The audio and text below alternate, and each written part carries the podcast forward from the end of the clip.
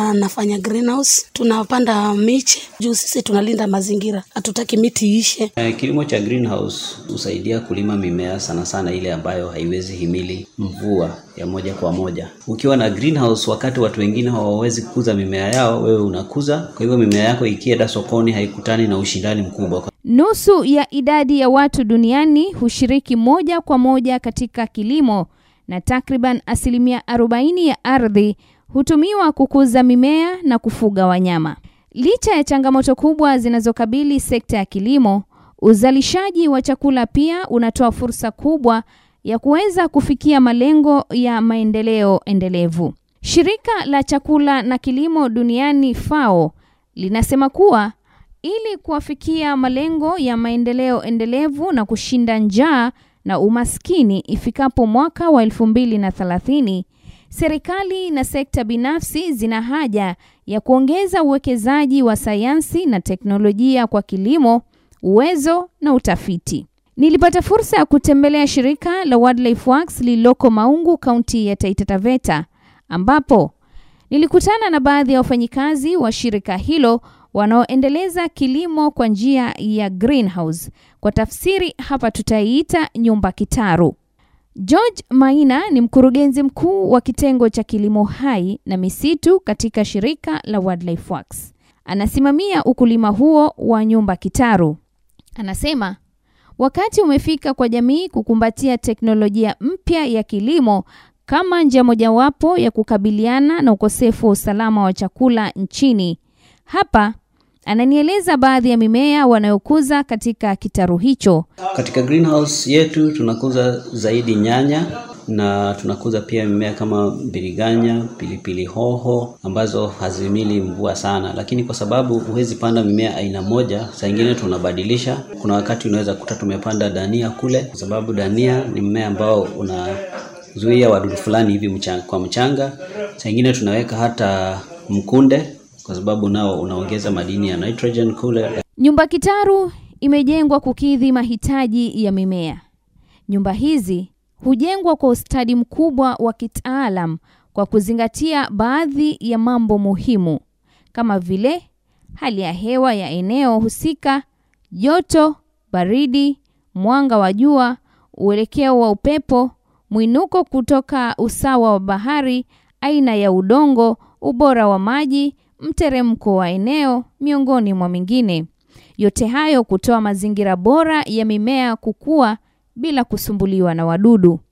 Lakini kama anavyonieleza Maina, mabadiliko ya tabia nchi yameleta wadudu wanaoharibu mimea ya wakulima, na kama njia mojawapo ya kuwaangamiza wanapowavamia, ananiambia wao hutumia mbolea asilia ya kuangamiza badala ya dawa ya kisasa. Tukaamua organic farming kwa sababu uh, ni kilimo ambacho kinatoa mazao ambayo ni salama kiafya. Uh, tunataka kuonyesha wananchi kwamba inawezekana unakuza kitu ambacho unakula ukiwa umeamini kwamba itakuletea magonjwa makali kama vile kansa. Alafu sisi ni wahifadhi wa mazingira, kwa hivyo tunajua kupiga madawa ni kuharibu mazingira. Anaendelea kunieleza. Ongezeko la joto duniani, tunazidi kuona wadudu wanaongezeka. Wadudu wengine ambao tulikuwa hatuwaoni tunawaona. Inabidi tuwe wabunifu sana kuweza kudhibiti wadudu bila kutumia kemikali kali, na hapo tunatumia mbinu kama vile kushika wadudu kwa maji. Njia ile ingine tunachanganya vitu mbalimbali, tunaweka pilipili, tunaweka ugoro, tunaweka kipapa, tunaweka moringa mwarobaini tunaweka pia na mimea mingine ambayo inatoa harufu mbalimbali mbalimbali kama vile rosemary. Kuna vile tunaipika inatoa dawa kali sana, alafu tunapuliza. Ukipuliza kila mahali, mmea unakuwa uko na hiyo harufu, wadudu hawapendi kukaribia hapo. Mbali na ukulima huo wa nyumba kitaru, wanafanya ukulima mwingine wa kisasa aina ya gunia, ambapo wanajaza magunia mchanga na kupanda aina mbalimbali mbali ya mimea kwa wakati mmoja. Anasema ili kukabiliana na ukosefu wa nafasi ama ardhi ya kutekeleza ukulima, anawashauri sana watu wanaoishi mijini kukumbatia ukulima huo kwa kupanda hasa aina mbalimbali mbali za maboga. Tunanunua wavu, tunaitengeneza kama pipa, alafu tunaweka mchanga uliochanganywa na mbolea ya wanyama, alafu tunapanda mimea kando kando yake na pale juu. Ni njia ya kuongeza mazao, unapanda mimea mingi katika sehemu kidogo. Kwa hivyo ni kilimo ambacho tungeshauri watu wafanye, na ni kweli watu wameanza kufanya hivyo sana. Hivyo tuko na miradi mitatu sasa ambayo wanafanya hivyo. Hicho kilimo pia hutumia maji, maji kidogo kukuza mimea mingi zaidi, kwa hivyo ina manufaa mengi. Maina ananiambia mbinu hizo mbili zimesaidia wao kupata mazao maradufu, ambapo mbali na kuuzia takriban wafanyikazi mia tatu wa shirika hilo, wao pia huuzia wenyeji wa eneo hilo. Tukikuza mimea ya mboga, sana sana hatuzingatii kutafuta faida. Ni njia moja yetu ya kunufaisha community mahali tunafanya kazi, na kwa hivyo hatuuzi tupate faida. Huwa tunaangalia bei ya soko vile ilivyo, alafu tunawauzia, tunawaachia kitu tunajua watapata faida. Kwa hivyo wamama wa kibanda ndio sana sana huwa wananunua, wanauza. Wengine wanasomesha watoto kutokana na mboga ambazo wametoa hapa kwetu, na kwa sababu mboga zetu hazipigwi dawa, tunatumia njia za kilimo hai. Utakuta watu wanazishindania, hazikai, mara nyingi hutazikuta. Kwa sasa shirika hilo linasaidia makundi ya kinamama matatu katika eneo hilo katika ukulima huo wa nyumba kitaru, ikiwemo kikundi cha Tumaini Women Group, Lusario Widows Group na Bungule Basket Weavers Women Group, huku pesa wanazopata zikiwasaidia kimaisha. E, kwa sasa tuko na vikundi vitatu ambavyo tunasaidia kwa upande wa greenhouse. Wamama sana sana, hizo group zote ni za wamama kwa sasa, wanalima mboga tu kama sisi, wameiga kabisa vile tunafanya. Huwa tunaenda huko tunatembelea mara moja au mara mbili kwa wiki, tunaendelea kuwafunza, tunawapea mbegu na tunawasaidia njia zote ambazo tunaweza, alafu baada ya mradi kukomaa, sasa tunawakabidhi, wanaendelea. Tumeanza kuona manufaa mengi. Anaendelea kunieleza. Wamama wengine ni wazee, wengine afya zao sio nzuri, wengine watoto wameshakuwa wakubwa, wameenda ama wameachwa nyumbani na upwekwe mwingi sana. Kwa hivyo hivyo vikundi tayari tunaona wamama siku hizi wana mahali pa kuamkia na kwenda kazi kama mtu mwingine, wanakutana hapo, wanaongea, hawakai kwa nyumba na kutaabikia huko, na pia wanapata mapato, wanapata chakula na wanajifunza mambo ya biashara ya kulima. Hivyo manufaa ni mengi sana. Valentine Mwakazi kutoka kijiji cha Marungu eneo la Maungu ni mmoja wa wafanyikazi wa nyumba kitaru katika shirika hilo. Valentine ni mjane na mama wa watoto watano. Alianza kazi hiyo tangu mwaka wa elfu mbili na kumi na sita.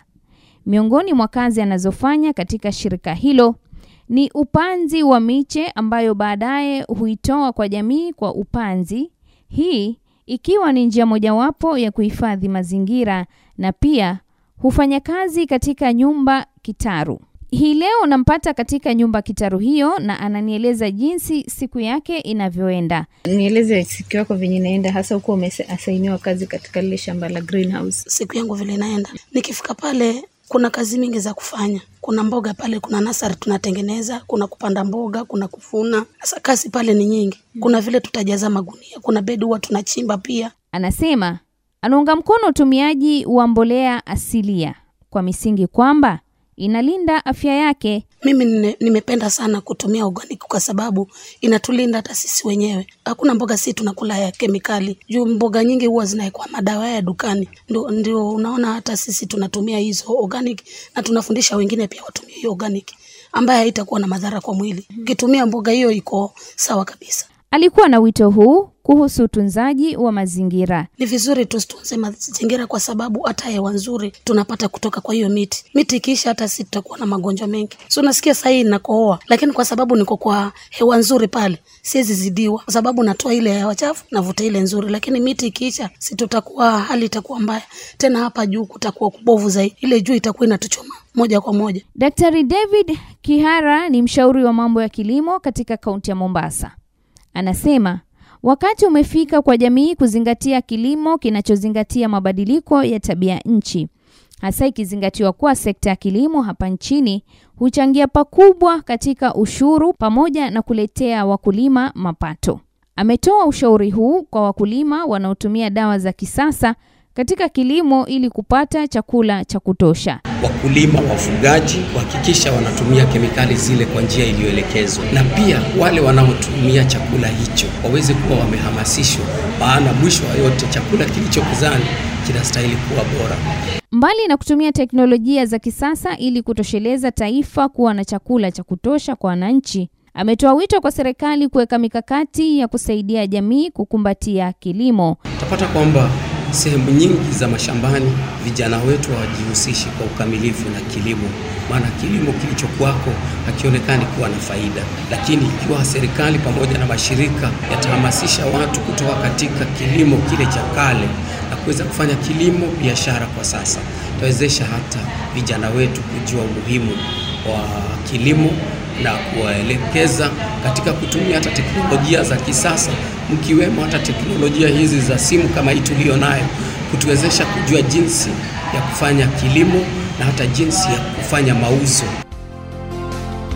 Msikilizaji, kulingana na shirika la chakula na kilimo duniani FAO, kuna watu takriban milioni 800 walio na njaa na utapia mlo ulimwenguni, huku wakipigia upatu uvumbuzi wa kisayansi na kiteknolojia kwa kilimo zaidi kuliko hapo awali ili kupunguza njaa na umaskini na kuleta mafanikio na kuongeza na tija katika kilimo. Na kufikia hapo ndio natamatisha makala haya uvumbuzi wa njia za kisasa za kilimo. Nimekuwa mtayarishi msimulizi Ruth na hadi wakati mwingine, maasalam.